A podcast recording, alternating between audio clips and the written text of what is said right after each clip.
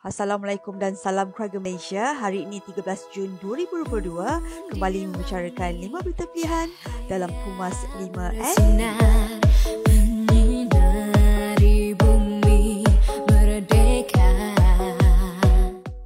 Barisan Nasional sedia bekerjasama dengan siapa sahaja sama ada secara persefahaman seperti sekarang ini atau post-elektoral selepas pilihan raya umum ke-15.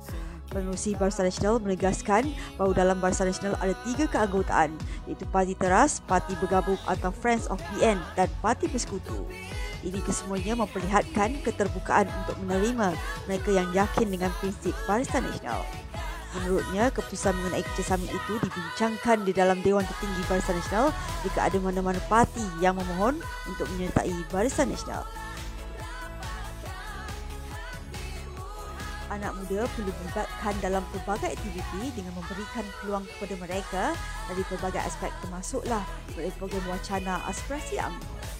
Setiausaha Agung UMNO, Datuk Seri Ahmad Masam berkata, Wow Perubahan Kosong bakal menjadi kesinambungan pelaksanaannya yang lalu membincangkan berkaitan cabaran anak muda program aspirasi AMNO Wow Bukan Kosong yang dirasmikan oleh Presiden AMNO Datuk Seri Dr. Ahmad Zaid Hamidi adalah suatu program membincangkan hal-hal semasa rakyat bakal teruskan menjadi siri. Menurutnya, orang lama perlu menyokong orang baru dengan sokongan yang berterusan bagi memastikan kejayaan parti pada pilihan raya umum 2019 nanti bakal diadakan tak lama lagi.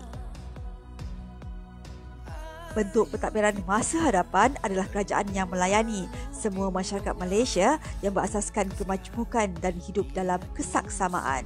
Presiden AMNO Datuk Seri Dr. Ahmad Zaid Hamidi berkata setiap kumpulan sasaran mesti dilayani dan bukan hanya menetapkan atau menjanjikan sesuatu untuk diletakkan dalam manifesto bagi mendepani pilihan raya aspirasi anak muda mesti diterjemahkan dan bukan hanya setakat untuk beli jiwa kerana mereka mahu melihat apa yang ada di depan mata. Zaman kerajaan serba tahu telah berlalu.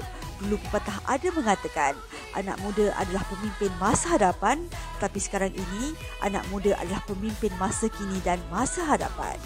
Beliau yang juga pengurusi Barisan Nasional berkata penghuni muda adalah terdiri daripada 58% dan mereka ini harus ditangani mengikut aspirasi dan keperluan yang mereka mahukan. Tidak ada satu pun lagi prosedur mahkamah yang terhenti terganggu atau tertunda kerana Barisan Nasional UMNO berkuasa selepas Pakatan Harapan tumbang. Timbalan Ketua UMNO Bahagian Tembuk, Datuk Saiful Hazizi Zainul Abidin memidas pernyataan berani Menteri Besar Kedah, Datuk Seri Muhammad Sanusi Mat Nur, berhubung cadangan pilihan raya umum ke-15 diadakan segera adalah sangat spekulatif untuk membuat andaian bahawa mahkamah boleh sewenang-wenangnya diarah diganggu dan disepak terajang untuk memastikan mana-mana pemimpin Barisan Nasional terlepas daripada keadilan.